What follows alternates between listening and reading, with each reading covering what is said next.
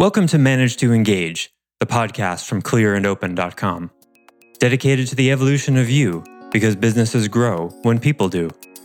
Serving leaders, managers, and people who will be, helping you reach excellence in your work and achieve your personal goals at the same time. Sign up for the free course at clearandopen.com. We tell ourselves, wow, turn off my phone for an hour. Boy, I'd be peaceful and relaxed and calm and focused. And that might be true. What also might be true is you'll be an anxious wreck, wondering what you're missing. Both are true. Which one's you? Hi, it's Joseph, and thanks for tuning in to Manage to Engage, the podcast from clearandopen.com. Shadow is a term used to encapsulate our unconscious motives and hidden agendas. Everyone has a shadow, and it's usually the root of all of your problems because it maintains and even creates your problems in ways that are completely off your radar. This episode begins a four part series on how to be bigger than your shadow, the basis of creating any kind of change. All of Western philosophy is founded on the ancient idea know thyself. But how do you know the corners of your unconscious that get you into trouble so often? And what do you do when you find something? Keep listening to find out more. This episode is from a recent weekly member webcast. For more information about the many benefits of Clear and Open membership and how to get the help you need in conversations like this, please go to clearandopen.com. Thanks so much for listening. Now let's dive in.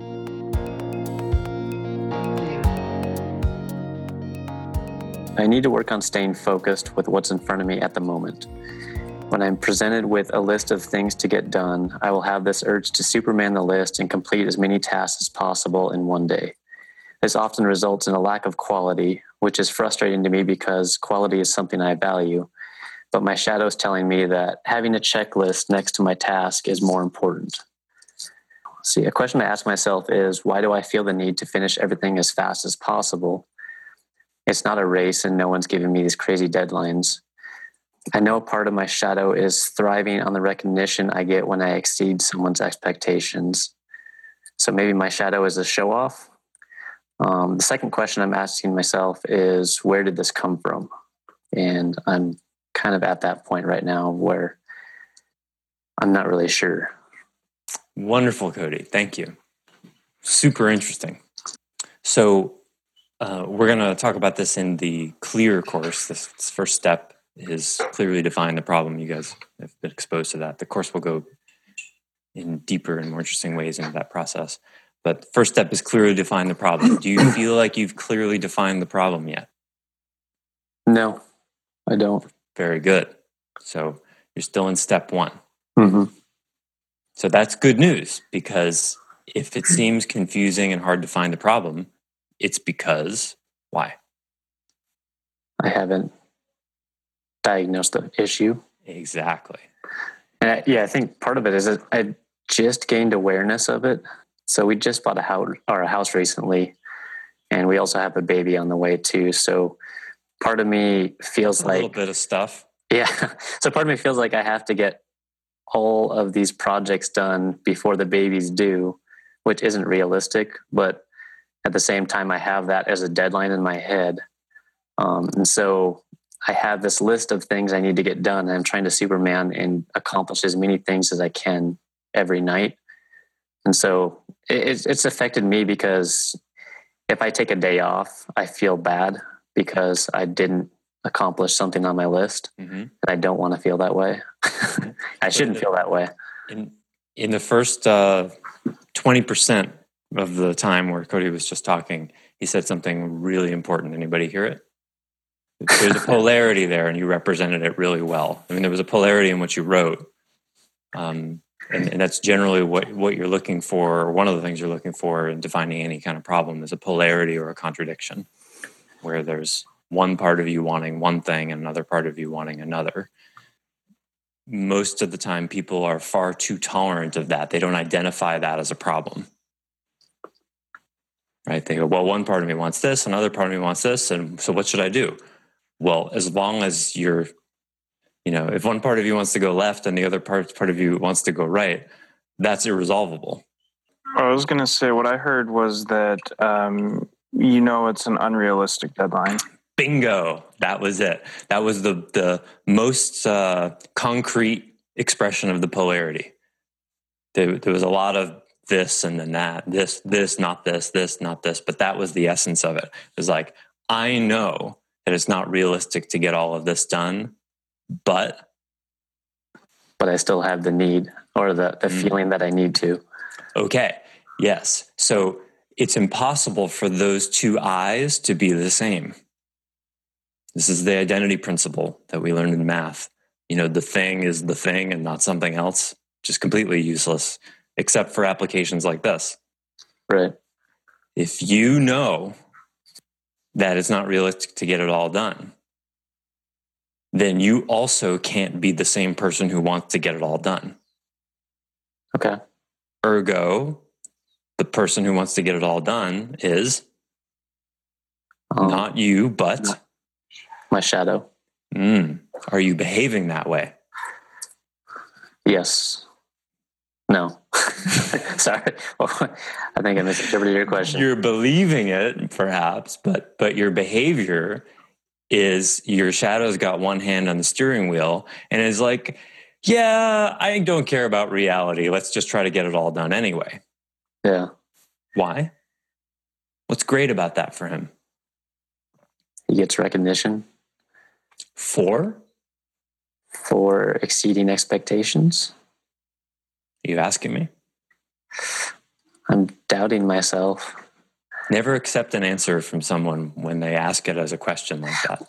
I guess what's confusing to me is I'm trying to live up to these unknown expectations. And and I don't I can't identify whose expectations I'm trying to live up to.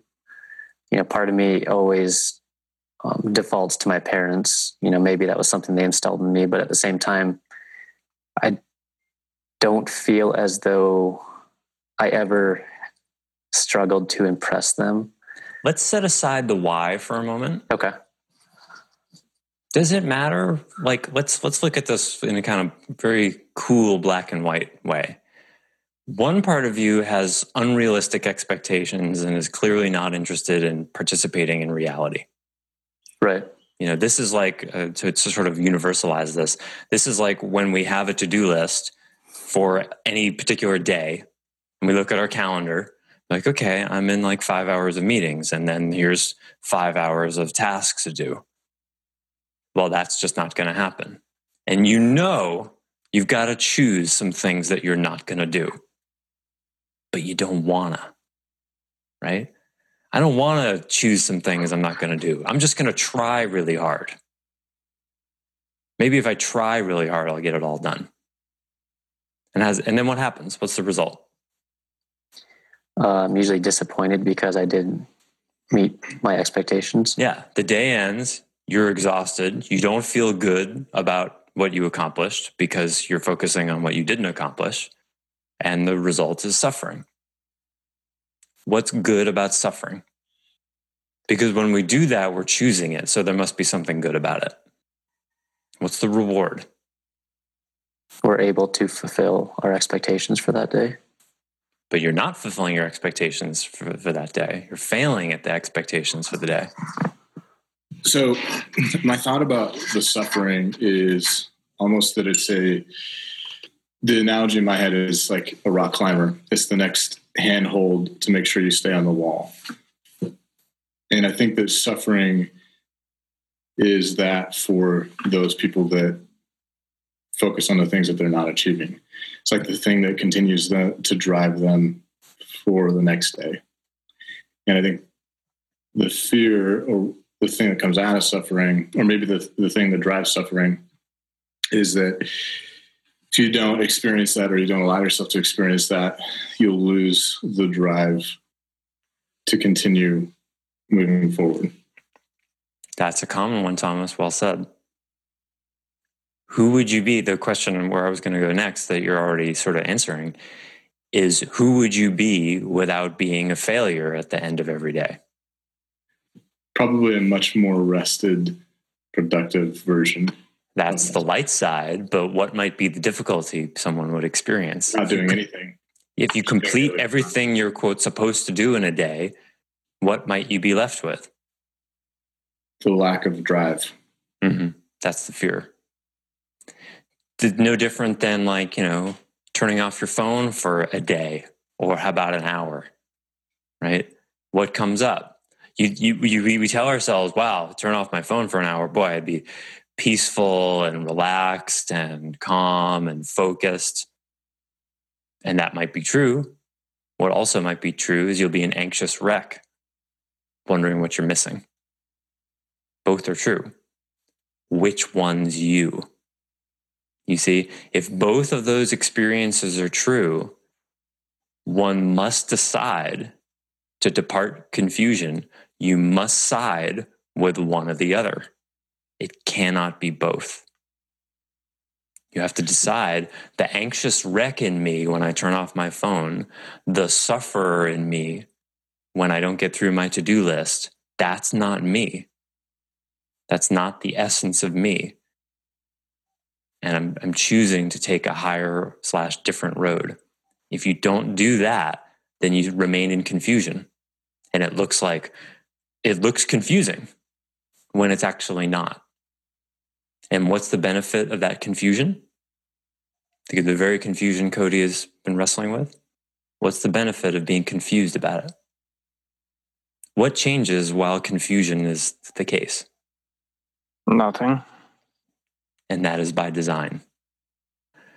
Confusion is always fusion with your shadow. You're blended with. Confusion, by definition, is points of view that don't go together are going together. Not, not necessarily always, but try that on. What if confusion is? I mean, it's, it's not like there's anything wrong with confusion. Sometimes it's a necessary, temporary path where you, you know, how else would you find out that you've got differing points of view inside you? Oh, I'm confused. So, what is that confusion? Oh, well, part of me wants X and part of me wants Y. Part of me wants to be clear headed and at peace and feeling like a success at the end of the day. But another part of me wants to have unrealistic deadlines and expectations. Okay, cool. But then the step that you hadn't taken yet, Cody, was you hadn't decided really which one was you. And so you framed it. You didn't frame it as you well, you kind of framed it as you said, well, my shadow has these you sometimes you said my shadow has unre- unrealistic expectations. Other times you said I have unrealistic, unrealistic expectations. Or you would say, you know, I know there's only so much I can do, and I still have this feeling that. So what that there's a feeling that wants to get everything done in an unrealistic way? So what? Sometimes I have the feeling I want to kill somebody on the road. So you see, it's only a problem if you think you might act on it, right? If I thought I might actually kill someone on the road, I would be going to a therapist and I'd say, Hey, I almost killed someone on the road who cut me off. I need help. But that's, that's not a problem, you see, because I don't believe it. But you're still believing your shadow who doesn't want to live in reality. And that's a valiant struggle. You must have some convincing arguments. Do you know any of them? I don't. I think I was just trying to think of them right now, but I'll have to kind of sit on that one and and dissect that. In the meantime, what could you do to show him who's boss? Contradict what he's saying. Uh-huh. Or- That's the, that's the beginning. And then what? See how it makes me feel.